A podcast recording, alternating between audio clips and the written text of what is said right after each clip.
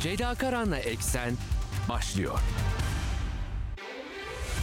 Dünya kadar mesele, dünyanın tüm meseleleri. Ceyda Karan, eksende dünyada olup biten her şeyi uzman konuklar ve analistlerle birlikte masaya yatırıyor. Dünyadaki meseleleri merak edenlerin programı Ceyda Karan'la Eksen hafta içi her gün saat 16'da Radyo Sputnik'te. Eksenden merhabalar. Bugün 2 Şubat 2023 günlerden Perşembe bir haftanın daha sonuna geliyoruz. Dünyadan haberlerle yine karşınızdayız. Epey yüklü bir gündem var. Yine Ukrayna çatışması etrafında mecburen dünya gündemi e, burada şekilleniyor. Notları aktaracağım e, sizlere. iddialar var. Amerikan medyasında bolca tartışma var. Elimden geldiğince aktarmaya gayret edeceğim. Şimdi tabii Rusya Federasyonu'nun Minsk Anlaşması'nın çöpe atılması sonrası BM onaylı anlaşmanın başlattığı operasyonun yıl dönümü yaklaşıyor Şubat 24. Gerçi öncesinde Ukrayna birliklerinin saldırıya hazırlandığı haberleri geçmiştir. Rusya da buna dayanarak önleyici saldırı yaptığını 24 Şubat'ta söylemişti ama tabii 24 e, Şubat yaklaşırken cepheler hareketlenecek gibi gözüküyor. Joe Biden'ın Polonya'ya gitmesi beklentisi var. Zelenski'nin orada bir barış planı bilemiyorum nasıl bir şey ama e, dün ben son anda gündemde görmüş ve aktarmıştım. Mısır Dışişleri Bakanı çok kısa süre önce Orta Doğu turunda Amerikan Dışişleri Bakanı ile görüşmüştü. Bir e, teklif ilettiği Moskova'ya bir süredir dönüyordu kulislerde yine aktarmaya çalışıyordum size. Dün Sergey Lavrov doğruladı bu teklifi. Bugün de çok kapsamlı Sputnik'in de bağlı olduğu haber ajansına yaptığı e, açıklamalar var. E, onları aktaracağım birazdan sizlere. Bu iş nereye gider? Bir müzakere masası ufukta gözüküyor mu? Tabii ki sahadaki gelişmeler pek buna işaret etmiyor ama hepsini aktarmaya e, çalışacağım. Sizlere oldukça yüklü bir gündem olduğunu söyleyebiliriz. Amerikan medyasından sızan tartışmalarla birlikte bugün e, Ursula von der Leyen Avrupa Komisyonu Başkanı ve Joseph Borrell da Kiev'i ziyaret ediyorlar. İşte Avrupa Birliği üyeliği tartışmaları var. Bunun Ukrayna'nın Ukrayna'dan bahsediyorum. Bunun çok yakın zamanda olmayacağına dair gelen notlar tabii ki var. Avrupa'dan da haberler aktaracağım. FED faiz oranını beklenen e, düzeyde 25 bas düş, düşürdüler biraz açıkladı. Britanya'da e, son 14 yılın en yüksek seviyesi %4'e çıktı 50 bas puan artışı oldu. Küresel ekonomiyle ilgili beklentiler en son IMF raporuna yansımıştı. Aktarmıştım ben size. Ee, şimdi bir yandan da e, Pentagon şefi NATO Genel Sekreterinin Asya turu olmuştu. Arkasından NATO üzerinden Çin'le açıklamalar olmuştu. Bir kısmını aktarmıştım. Oradan da notlar e, aktaracağım yine size bugün. Ama bugün dikkatimizi biraz Orta Doğu'ya çevirmek istiyorum. E, bir süredir Ukrayna çatışması ve e, nereye evrileceğinden gittik, değerlendirmeler aldık, notları size aktardım. Orta Doğu'da da e, Şubat ayı da geldi artık. İşte Aralık sonunda Savunma Bakanları ilk kez Moskova'da buluşmuştu. Suriye e, Savunma Bakanı dahil. Dışişleri Bakanlarının buluşmasının yolu açıldı denilmişti. Ocak ortası atıldı ortaya ama olmadı. Şimdi Şubat deniliyor. Olacak mı olmayacak mı bilmiyorum. Fakat bu işin içerisinde bir İran unsuru Astana sürecinin ortağı malum aslında baktığınızda. Bu doğrulanmış gözüküyor. Rusya'dan yapılan açıklamalar, Türkiye'den yapılan açıklamalar var. Cumhurbaşkanı Erdoğan'ın e, sözcüsü İbrahim Kalın'ın açıklamaları var. E, bu ay Suriye konusunda bir hareketlenme bekleniyor. Bunu belirtmek gerekiyor. E, bunu konuşacağız. Kulislere yansıyanlar var. Program konuğum e, Suriye ile ilgili sık sık görüşlerine başvurduğum Emir Aşnas araştırmacı yazar e, diplomatların buluştuğu anlaşılıyor. Rusya, İran diplomatları. E, bu neye işaret ediyor? Bir ortak hareket olabilir mi Suriye sahasında? İran bu e, işe nasıl katkı sağlar?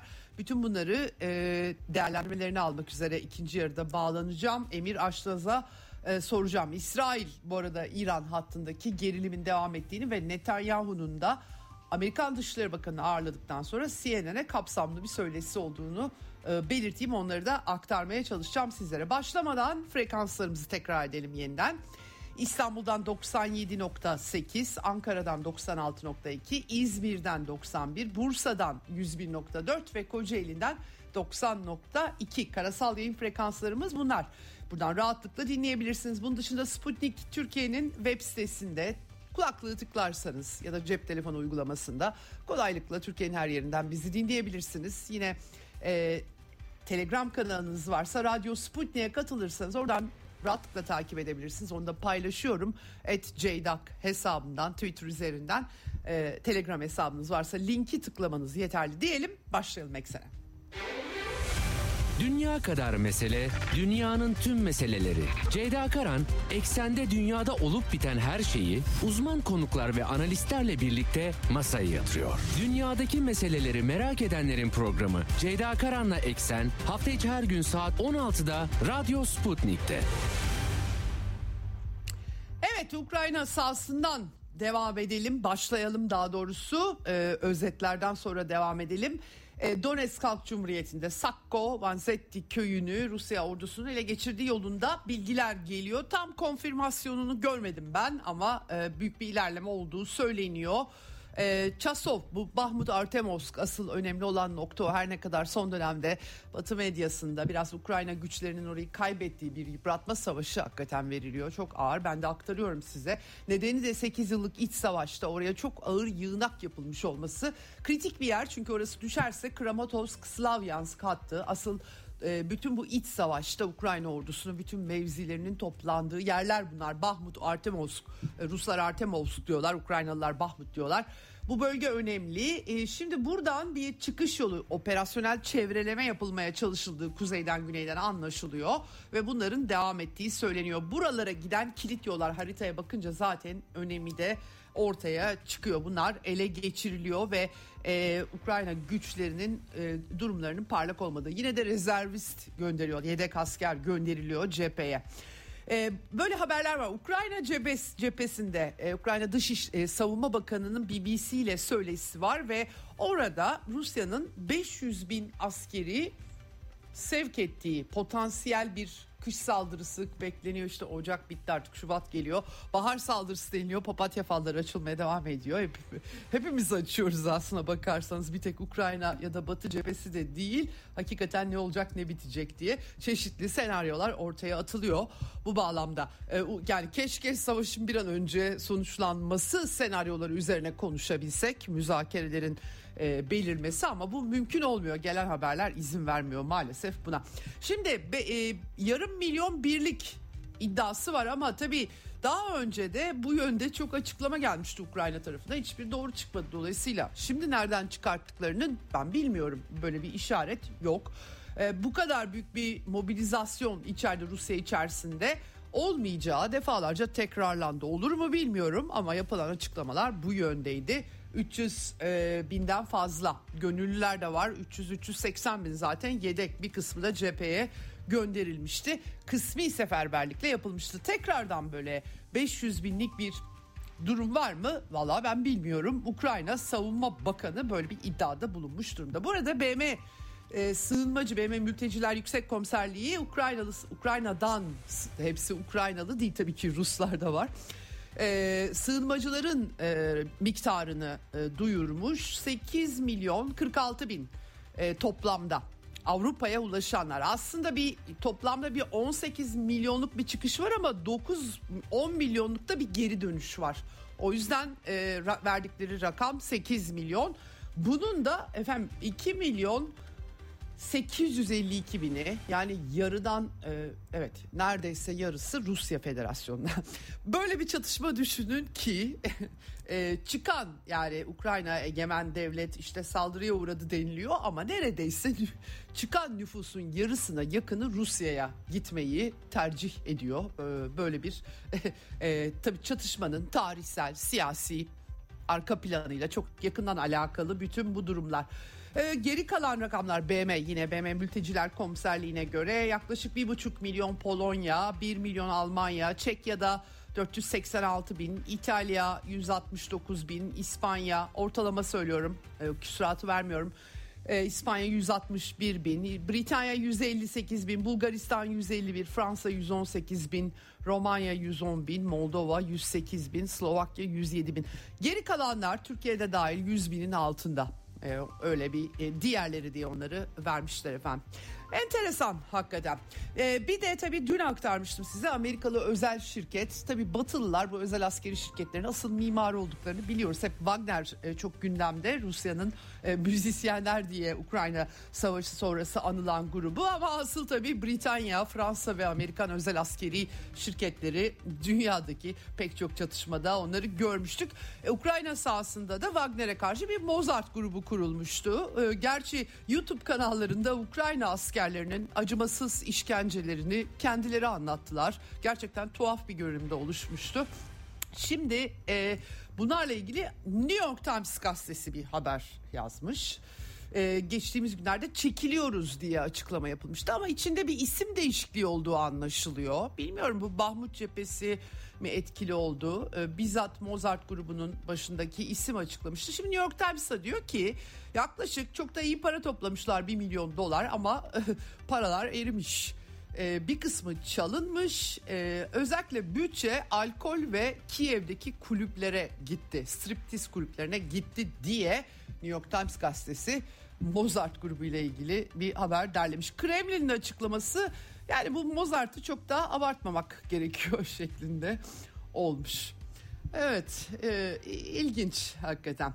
E, bu arada Gürcistan'ın e, kravat yemesiyle tanınan e, Güney Ossetya ve Abazya'ya yönelik askeri harekat başlatınca Sovyetler Birliği'nden kalma donmuş çatışma bölgeleri olarak Rusya Federasyonu Gürcistan'ı bir haftada bu operasyonlarını önleyip geri çekilmişti. Kalmamıştır Tiflis'te hatırlayalım 2008'de Saakashvili Bush yönetiminin o dönemdeki teşvikleriyle böyle bir işe girişmişti. Sonunda kravat yiyen görüntüsüyle tarihe mal olmuştu. Tiflis'te yargılandı 6 yıl hapis cezasına çarptırıldı. Bir ara Ukrayna'ya gitti orada idari görevler aldı Odessa valiliği yaptı filan. Şimdi tekrar geri dönüşte hapis cezasını çekiyor ama hastalanmış, işkence gördüğünü iddia ediyor. Video çekmiş, Ukraynaca konuşmuş. Kalbim e, Ukrayna'da demiş, Kiev'de e, toprağa verin beni filan demiş. Enteresan bir adam böyle eski Cumhuriyet Sovyet Cumhuriyetlerinin batıcıları böyle oluyor. Bir tuhaf oluyorlar yani gerçekten acayip. Evet şimdi e, gelelim e, diplomasi cephesinden notlara. Rusya Federasyonu 8 Şubat'ta BM Güvenlik Konseyi'ni toplantıya çağıracakmış. Resmi bildirimde de bulunulmuş Malta dönem başkanı olarak. Ee, şimdi e, özellikle de İsrail'e uyarılar var ee, ama bu işin bir de diplomasinin de perde arkası var diplomaside. Ee, İsrail liderliğinden Kiev'e e, silah da verilebileceği Netanyahu hükümetine enteresan Rusya ile ilişkileri çok iyiydi daha önce çünkü Netanyahu'nun ee, Rusya Dışişleri Sözcüsü Maria Zaharova da uyarıda bulunmuş ama sadece İsrail'e hedef alarak değil sorular üzerine diğer ülkeleri de katarak yanıt vermiş buna. Pozisyonumuz iyi biliniyor. Ek veya yeni silah tedarik etmeye yönelik herhangi bir girişimin krizin gerginleşmesine yol açacağı kabul edilmelidir. Herkes bunun farkında olmalıdır. Meşru hedef kabul edeceğiz diyerek genel pozisyonlarını duyurmuş durumda. Ee, bir de NATO'nun ve e, NATO Genel Sekreteri Jens Stoltenberg ve Amerikan e, Pentagon şefi e, onların Asya e, devam ediyor galiba Lloyd Austin'in de Filipinlere gitmiş diye gördüm. E, Japonya, Güney Kore ziyaretleri vardı. Bu ziyaretlerde verdiği mesajlardan yola çıkarak NATO'nun Japonya ve Güney Kore'yi Ukrayna krizine çekmeye çalıştığını söylemiş. Silah verin diye e, yani Güney Kore Ukrayna'ya silah versin e, gibi çağrılar yapmıştı. Buna e, binaen söylemiş durumda ama tabii Moskova'dan e, gelen haberler yani e, Rusya'ya karşı bir blok çabasındalar. İşte tanklar, şunlar bunlar. Bunlar e, yeterince Amerika'nın istediği birlik sağlanamıyor. Tespitleri yapılıyor burada. Böyle bir çerçeve var. Bir yandan da Amerika'dan acaba bir müzakere zemini oluşturulma çabası mı var diye e, bakınca böyle haberler. Dün tabii e, Mısır Dışişleri Bakanı'nın Sergey Lavrov'la görüşmesi sonrasında Rusya Dışişleri Bakanı açıklamıştı. Anthony Blinken kendisine bir öneri e, iletti Mısır e, mevki Mısırlı mevkidaşı aracılığıyla diye. E, ama yani iç, içeriğini baktığımız zaman aslında işte Rusya'nın geri çekilmesi, Kırım'ın demilitarize edilmesi, Ukrayna'nın NATO'ya girmemesi, tarafsız kalması bir nevi NATO üyesi olmayacak ama bir nevi garantiler verilecek falan gibi. Ya bunların Rusya tarafından ciddi alınma olasılığı olduğunu ben düşünmüyorum açıkçası. Pek çok yorumcu da aynı şekilde bu krizi izleyenler. Şimdi e, Sergey Lavrov dünkü açıklamaların ardından e, daha detaylı bir e, e, söyleşi verdi. Rusya Segodnya Uluslararası Haber Ajansı Genel Müdürü Dimitri Kiselev Sputnik'in de bağlı olduğu haber ajansı sorularını yanıtladı Kiselev'in Lavrov. Burada enteresan mesajlar yer alıyor. Bir kısmı bildik belki ama e, öncelikle Rusya'nın katiyetle anlamlı ve ciddi müzakereleri dışlamadığı vurgusunu belirteyim. Sergey Lavrov da böyle bir dışladığı iddiaları doğru değil diyor Rusya Dışişleri Bakanı. Bunlar ne zaman sona erecek diye sorulduğu zaman askerlerin görev askerler kayıpları aza indirmeye çalışıyorlar. Ne zaman bittiğini düşünmek onların işi değil diyor. E, kimse e, Kiev'i e, ikna etmeye çalışmıyor. Zelenski zaten bağımsız birisi değil. Bu işlere o karar veremez diyor. Ee, biz yani hepimiz ihtilafın sona ermesini istiyoruz ama başlıca faktör bu değil diyor yani. Şimdi e, yıl dönümün yaklaşıyor dedim başta girişte de söyledim e, bir böyle belki bir PR girişimi yapılacak Zelenski'nin barış planı işte Biden'ın Polonya'ya gitmesiyle herhalde öyle anlaşılıyor. Sergey Lavrov da e, Rusya'nın operasyonun yıl dönümünde özellikle Amerika'nın Ukrayna'da 30'dan fazla Pentagon'un askeri düzeyde dahil olduğu taşeronları da var. Biyo laboratuvarlar. Bunlarla ilgili ve kuzey yakıma e, faili belli zaten kuzey yakım hattını kimin sabote ettiği terör saldırısı altyapı sivil altyapı bu bu arada. Bu konuda e, Rusya'nın yeni belgeler yayınlayacağını söylemiş.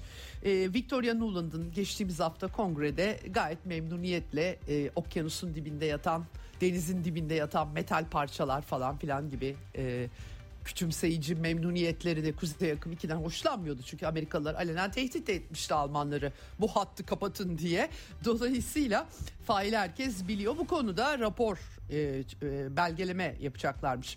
E, Olaf Scholz savaş dün aktardım size tanklar bitti savaş uçakları hatta nükleer silah da istiyor tabii Kiev ama enteresan bir biçimde. E, bu, bugün hatta Zelenski'nin nükle, NATO nükleer silah kullansın Rusya'ya falan gibi böyle cümlelerini gördüm. Nobel'e Nobel Barış Ödülü'ne aday bu, bu arada yani görüyorsunuz Batı bir tuhaf oldu ben artık rasyonel bir akılla anlayamıyorum.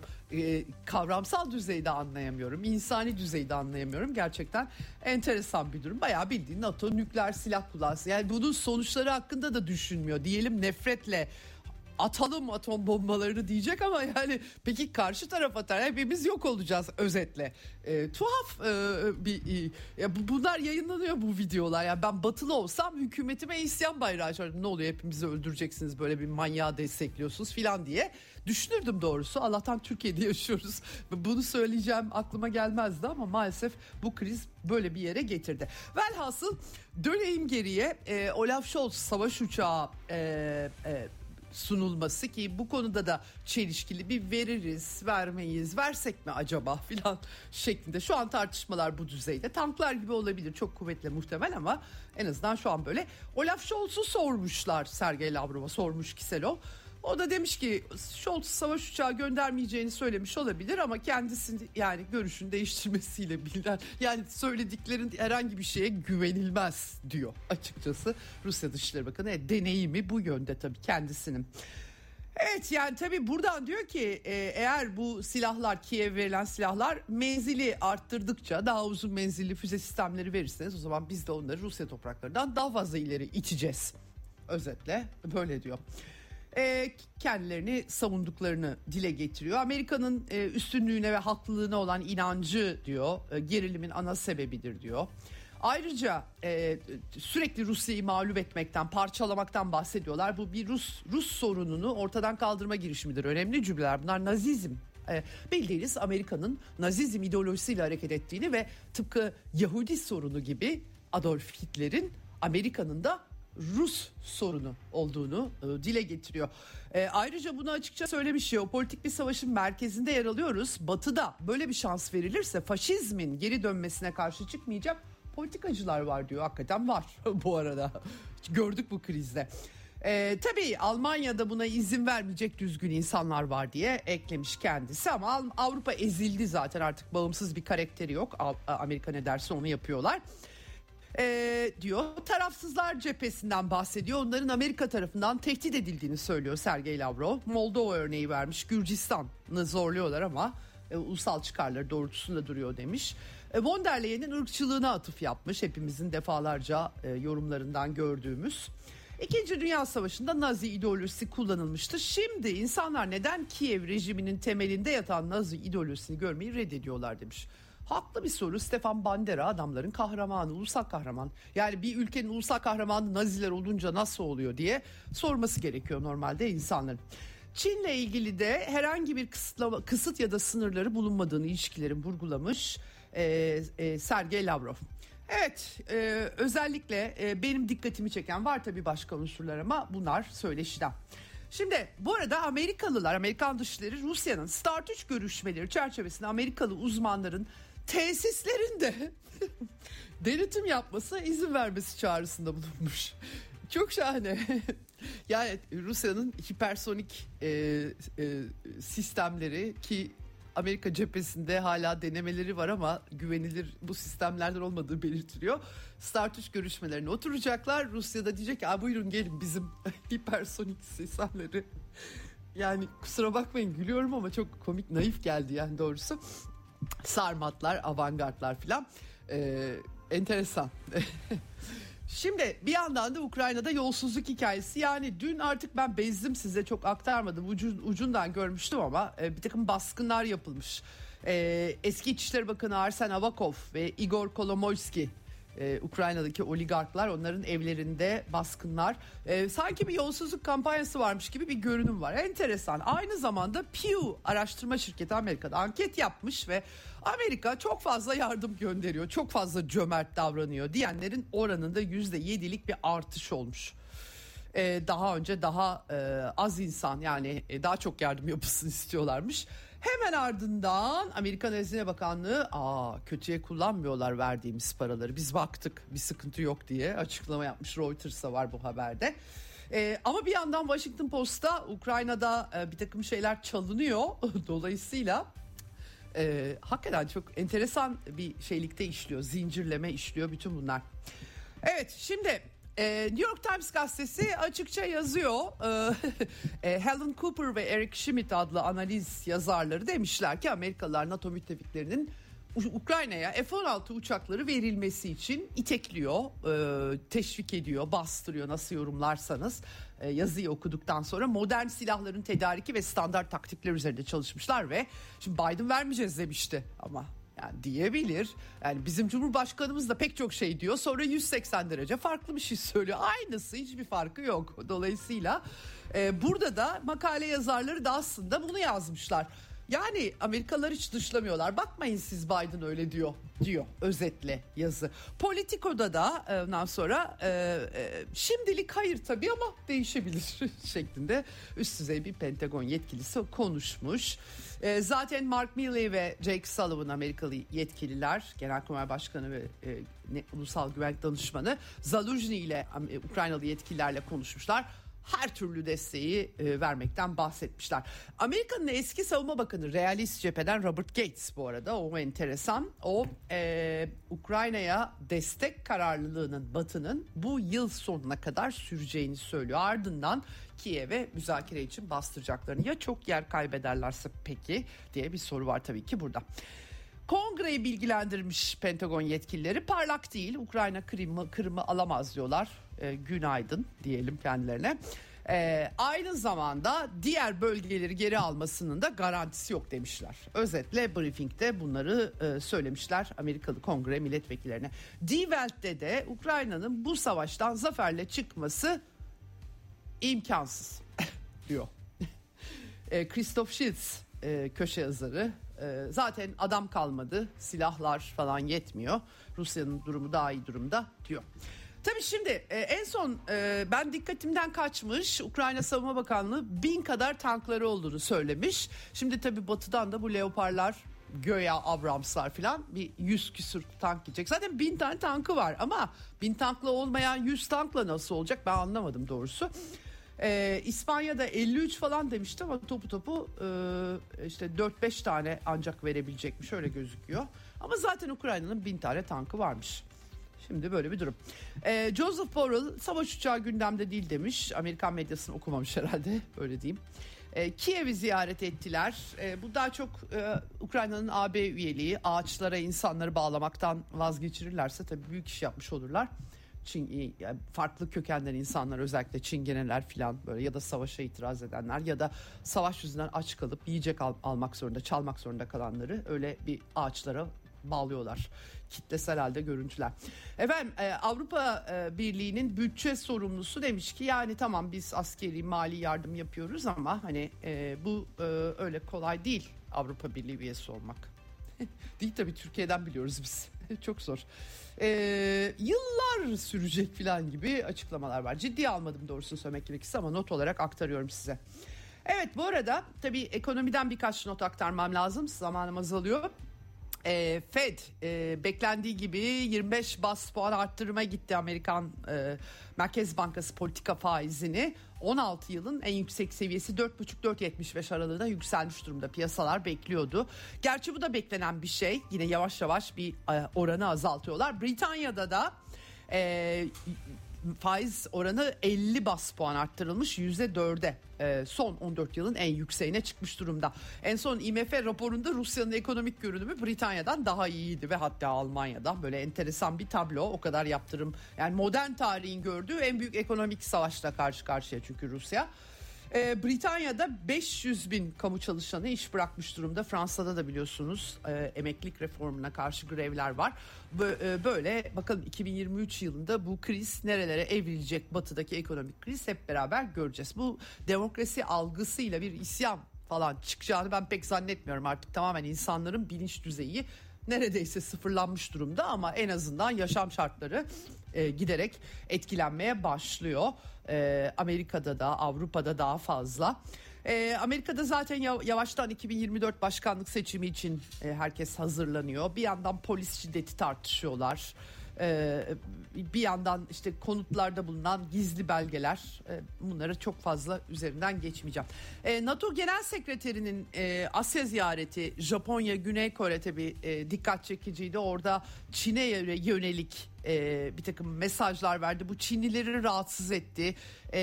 Çin'den yapılan açıklamalar lütfen yani bu işlere bulaşmayın.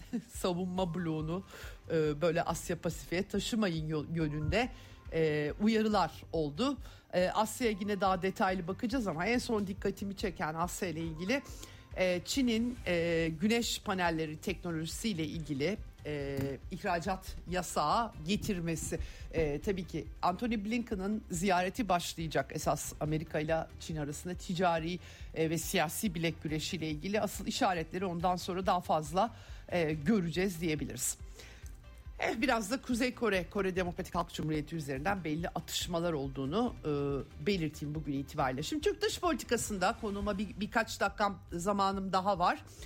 E, bu sefer Norveç'te bir e, Kur'an yakma eylemi gerçekleştirileceği öğrenilmiş. Hemen Norveç'in Ankara Büyükelçisi dışişlerine çağrılmış. Daha olmamış ama olacak herhalde öyle gözüküyor. Uyarılmış Şimdi tabii bu, bu, bu provokasyonlara engel olmanın ihtim birisi bilerek yapıyor belli birileri ya da inadına binmiş olabilir. Yani en önemlisi provokasyona gelmemek tabii yani.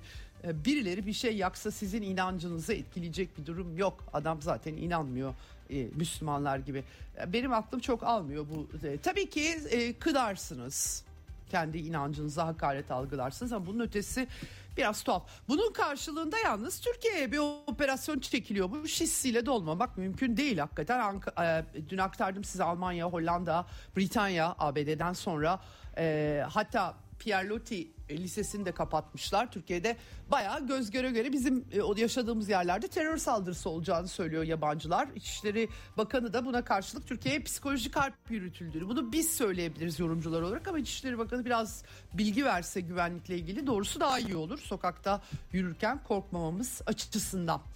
Ee, şimdi tabii Cumhurbaşkanı'nın dün TRT'de açıklamaları vardı. Pek çok başlık benim dikkatimi çekenleri iç politika daha çok seçim süreci tabii ki ama dış politika ile ilgili de cümleleri oldu. İsveç, e, Finlandiya tamam ama İsveç için bir takım koşullar koyuyor Cumhurbaşkanı. Bu koşullar üçlü mutabakatta tabii din min yok. Kur'an yakma da yok ama Cumhurbaşkanı bunu eklemiş gözüküyor. ee, öyle söylüyor yani kendi e, söylemleri bunlar.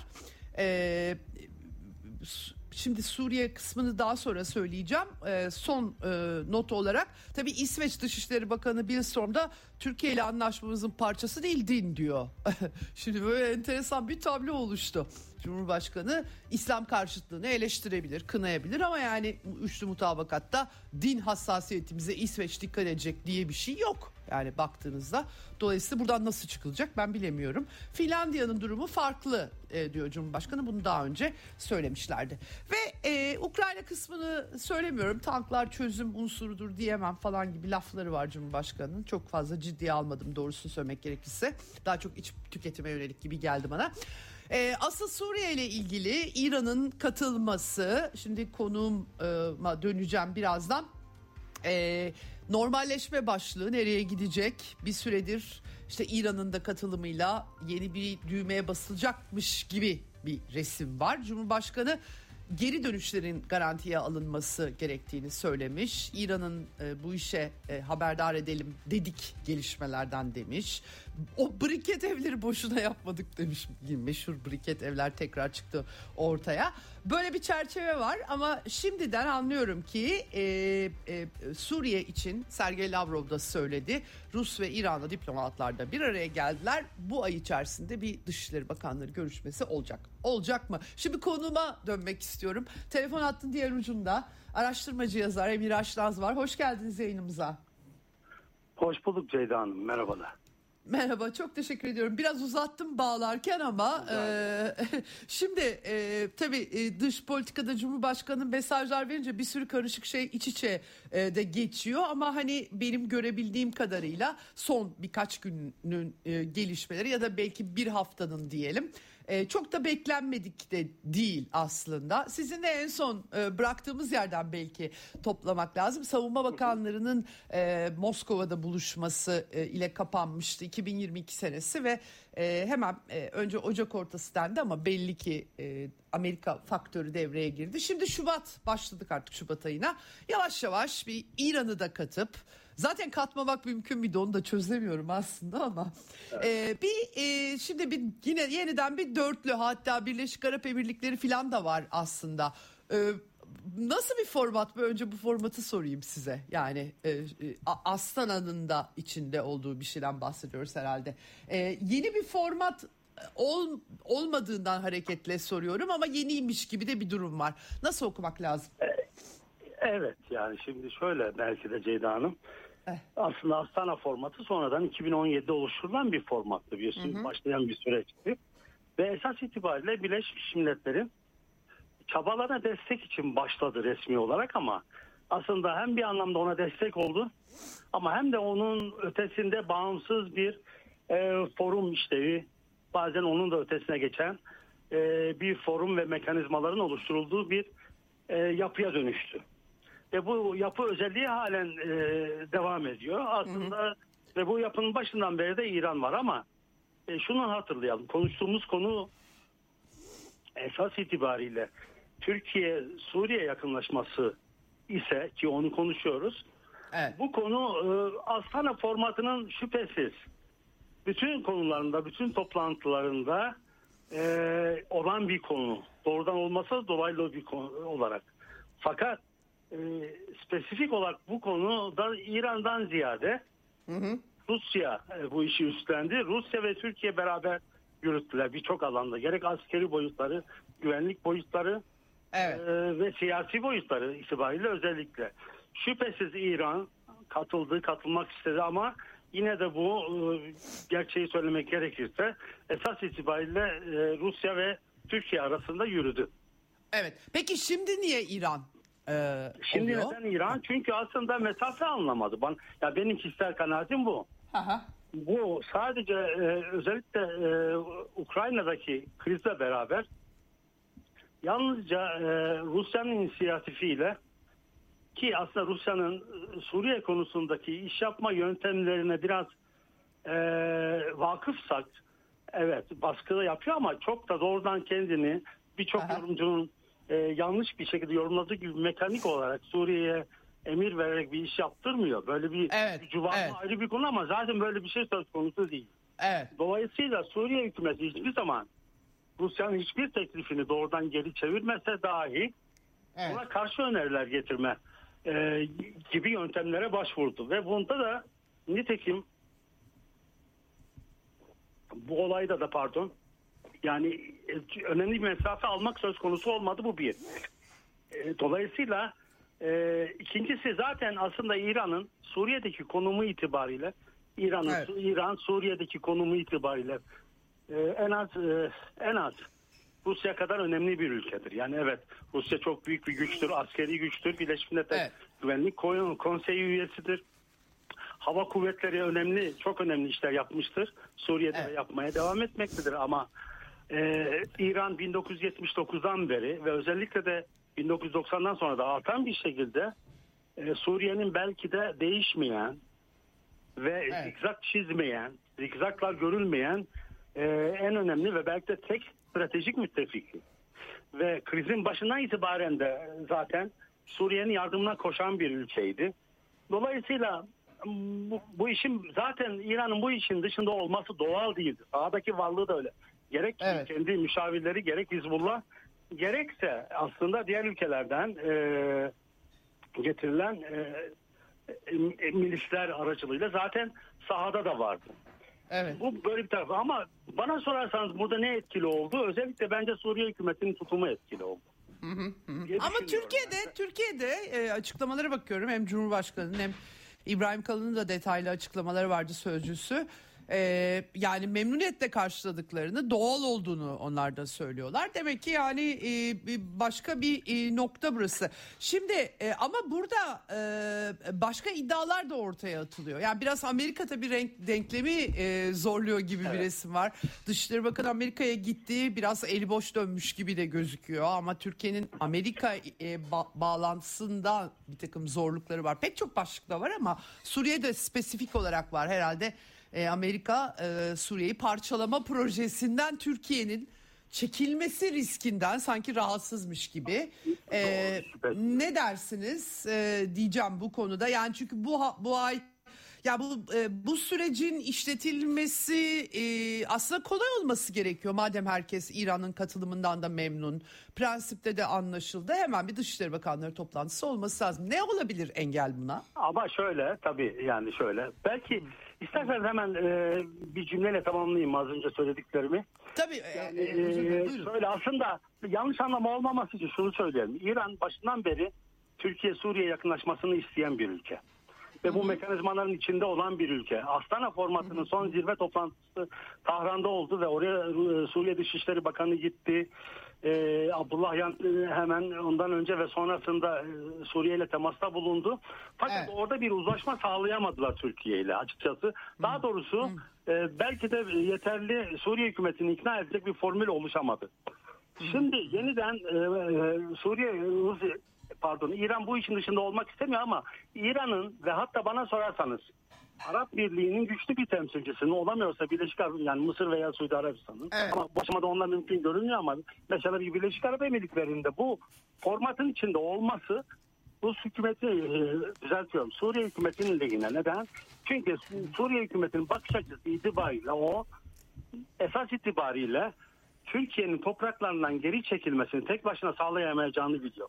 Ve bu olayı yani Türkiye'nin askerlerinin Suriye'de oluşunu e, bir anlamda çözülebilir ve yönetilebilir bir uluslararası format içerisinde hı hı. uluslararasılaştırmak istiyor. Sadece sadece e, Türkiye Rusya e, ilişkilerinin e, izin verdiği ölçüde Rusya'nın yapacağı baskılara e, dayanmak istemiyor. Bunun dışında dolayısıyla İran'ı ve mümkünse de hı hı. stratejik müttefiki bu konuda. Hı. Ee, ve mümkünse bir Arapların da temsilcisini yanına almak istiyor. Bunlar tümü aslında Suriye hükümetinin lehine. Şimdi sorumuza gelirsek yani Amerika Birleşik Devletleri şüphesiz bundan rahatsız. Ee, ve bu konuda e, yani elinden geleni yapmaya çalışıyor ama burada tabii e, nereye kadar gidilebileceği biraz Türkiye'ye bağlı. Yani aslında tehdit değil. Kapalı olarak. Amerika Birleşik Devletleri. Çünkü burada şöyle bir durum var. Bakın şu örneği verelim. Şu an canlı bir örnek.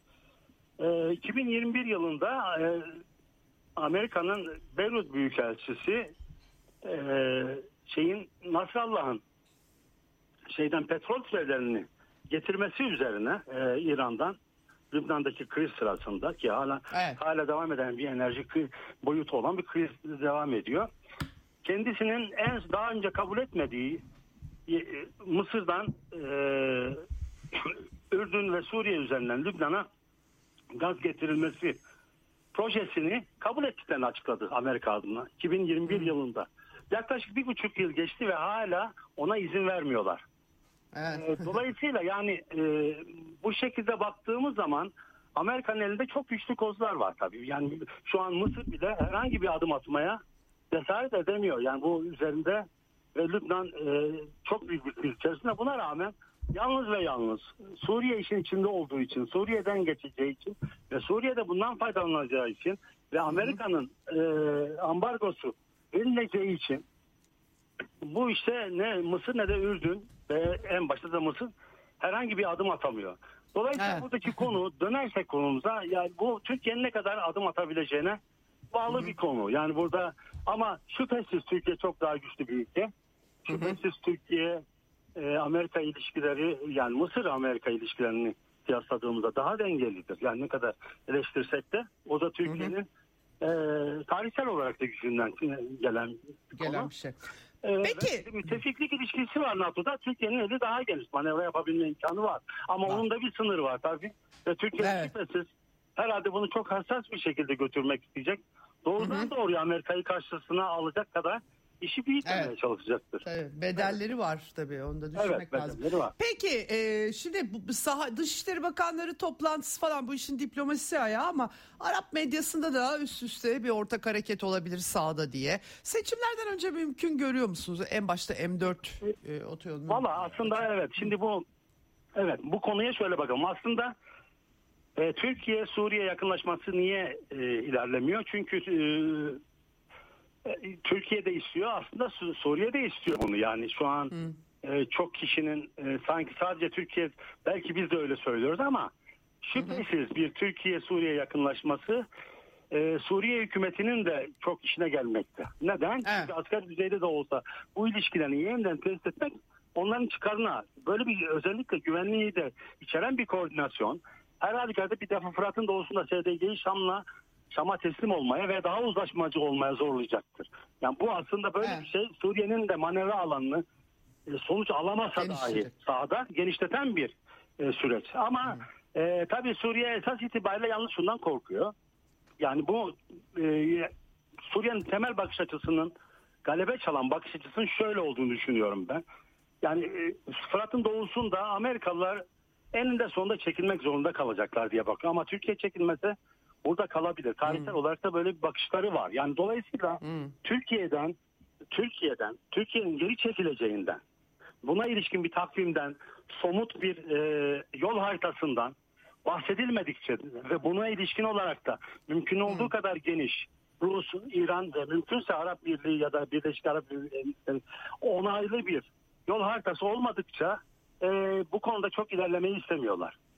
Hı hı, Evet anladım. Diye, evet. Evet. Mesele orada. Peki. Hı hı. Ha, şimdi M4'ü sordunuz çok özür dilerim Evet, ama evet. uzattık belki. Yo yo Şimdi, hayır. e, bu konuda da M4 yolu aslında e, ya bir test olarak görülüyor. Evet. Yani ben tabii e, genellikle bu Türkiye'nin bu konuya tavrı biliniyor. O açıdan Suriyelilerin bakış açısını anlatmaya çalışıyor. Evet. Suriyelilerin bakışı ki bunu yazdılar da çok net olarak M4 yolunun açılmasını e, Türkiye'nin samimiyetinin bir testi olarak görüyorlar. Şimdi bu konuda da bazı adımlar atılıyor, çalışılıyor ama bu çok e, doğrusunu isterseniz çok karmaşık, çok kompleks ve zor bir konu. Yani Türkiye'nin öyle bir şey ki evet e, e, öncelikle dolayısıyla hem e, Suriye tarafı hem de Rus tarafı ve bana sorarsanız İran tarafı da Türkiye'nin öncelikle e, 2020 Mart'ında Evet. ki taahhüdünü yerine getirmesini ve Halep-Laskiye yolunun M4'ün Halep-Laskiye arasındaki bölümünün yani yaklaşık 100-120 kilometrelik bölümünün e, ki o HTŞ müttefiklerin kontrolü altında e, Evet. yani İdlib'deki El-Kaide emirliğini yöneten örgütün kontrolü altında e, açılmasını fakat bu e, çok ciddi e, komplikasyonları olabilecek bir konu. Evet. Üstelik bu öyle bir şey ki çünkü Türkiye ile e, şeyi de karşı karşıya getirecektir. Bugüne kadar Türkiye doğrudan HTŞ ile ve müttefikleriyle çatışmadan, doğrudan çatışmadan e, getirdi. Çünkü birbirine karşılıklı e, bağımlılıkları veya daha doğrusu yani bera, karşı karşıya gelmemenin getireceği yararlar vardı. Ama böyle bir e, plan uygulamak ister istemez karşı karşıya gelmeyi e, gerektiriyor. Çeşitli haberler var Evet. aslında. Yani işte Türk yetkililer İdlib'de HTŞ ile görüştüler. İşte bazı noktalardan çekiliyorlar, yeniden konumlanıyorlar e, vesaire falan diye çok fazla haber var ve fazla kaynaktan var ama ben açıkçası tabii ki bu olmadan da bir gelişmenin e, çok olabilir mi?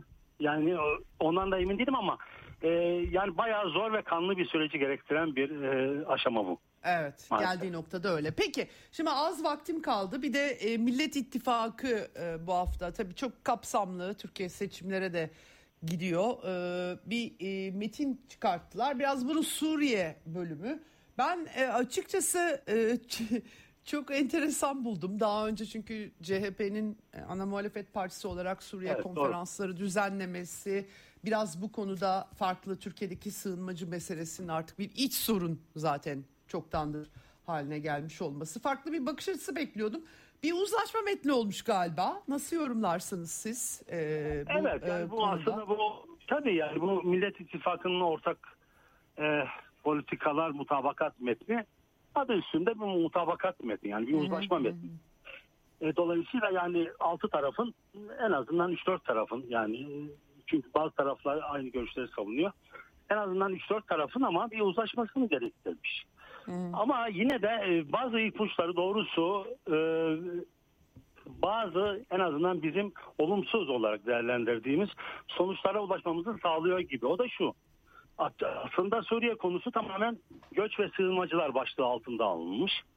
Ama her ne kadar e, dış politikada da genel olarak komşularla ilişkilere ve onların e, şeyine egemenliğine, bağımsızlığına, toprak bütünlüğüne saygı duyulacağı belirtilmişse de Suriye konusu spesifik olarak ve isim verilerek göç ve sığınmacıda sığınmacı başlığı altında yer almış. Orada ise en vahim şey bana sorarsanız e, neredeyse yani bu konunun bir anlamda Birleşmiş Milletler'in 22.54 sayılı kararına bağlanıyor gibi olması. Evet. Şimdi şimdi çünkü orada e, çünkü bu karara bağladığınız zaman e, bu fiilen olmayacak duaya amin demektir. Bu uygulanmayacak Evet. bir karar. Çünkü Evet, yani bu evet. başlı başına ayrı bir karar, Evet, evet. program gerektiren bir karar ama yani bu karar 2015 aralığında çıktı ve esas itibariyle 2012 Haziran'daki Cenevre e, anlaşmalarına dayanıyor. Yani 2000 2012'de sahadaki gelişmelere dayanıyor bir.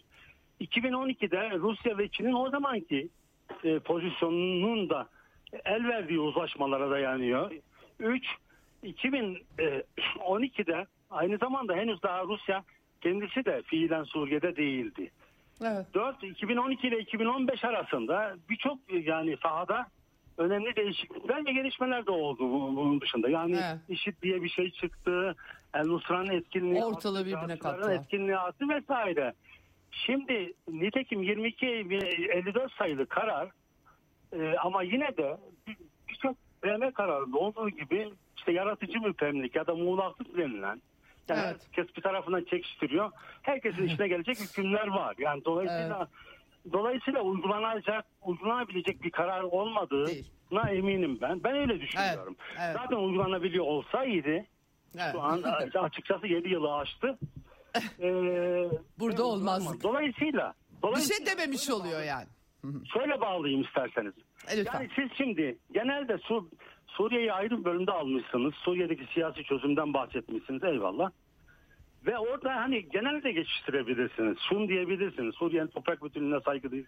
İyi komşuluk şeyle yapacağız siyasi bölümünde. Birleşmiş Milletler ve uluslararası hukuka uygun bir şekilde barış ve istikrarı sağlamaya çalışacağız. Katkıda bulunacağız diyebilirsiniz. Yani bu da aslında kaçı, kaçmaktır sorunlardan ama fakat onun da ötesine geçip özellikle 22.54'e atıfta bulunmak demek yani bir anlamda elinizi kolunuzu bağlamaktır. Bunu e, bunu bunu çünkü zaten bugün itibariyle Amerika ve Batı kampı bunu kullanıyorlar aslında. Evet aynı söylem. Dolayısıyla Evet. onlarla paralel tamamen aynı kulvara gireceğinizi ilan etmiş oluyorsunuz. Yani dolayısıyla böyle bir tarafı var işin. Evet. Evet. Peki. Çok teşekkür ediyorum. Süre bitti o yüzden daha fazla açamıyorum Rica ama e, önümüzdeki dönemde daha çok konuşacağız gibi geliyor. Çok teşekkürler. Sağ olun. Rica ederim. İyi günler. Evet e, hakikaten bu 22-54 ağızlarda bir sakız. E, tabii uluslararası hukuk diyoruz. Minsk anlaşması da vardı. Onu uygulayan olmadı. Dünya e, başka bir yere gidiyor. Hakikaten Türkiye'nin e, sorunlu bir bölgede kendisinin bizzat yaratılmasına çok büyük katkı yaptığı bir meselede belki biraz daha muhalefet olarak farklı tavır tabii alınabilir. Siyasi inisiyatif perspektif bakımından ama tabii böyle bir altılı e, durum olunca zorlaşıyor işler. Son bir notla hemen tamamlıyorum. Tabii İran'ın Savunma Bakanlığı tesisleri hedef olmuştu bu hafta. E, İsrail'i sorumlu tutuyor. E, İran BM te- temsilcisi bunu açıkça dile getirdi. Netanyahu'nun da Anthony Blinken'ı ağırlamıştı CNN International'a. E, e, yalanlamaması diyeceğim ben artık. Çünkü siz mi yaptınız İran'daki saldırıyı deyince bazen biziz bazen değiliz. Bunu konuşmuştuk bu hafta Alptekin Dursunoğlu'yla. E, Kiev'e desteği değerlendirdiğini söylüyor Netanyahu. Benim dikkatimi çeken bir başka bir şey. E, hatta demir kuble kubbe verilmesi Ukrayna'ya savunma sistemi. Ama bir yandan da ara buluculuk yapmaya hazır olduğunu dile getiriyor. Kiev'e gönderecek Dışişleri Bakanı'nı Netanyahu. Enteresan İsrail üzerinden de bir takım şeyler dönüyor. Daha detaylı bakmamız lazım buna diyelim. E, bugünlük ama burada duruyorum artık süre var. Yarın görüşmek üzere. Hoşçakalın Eksen'den. Ceyda Karan'la Eksen sona erdi. Dünya kadar mesele, dünyanın tüm meseleleri. Ceyda Karan, eksende dünyada olup biten her şeyi uzman konuklar ve analistlerle birlikte masaya yatırıyor. Dünyadaki meseleleri merak edenlerin programı Ceyda Karan'la Eksen hafta içi her gün saat 16'da Radyo Sputnik'te.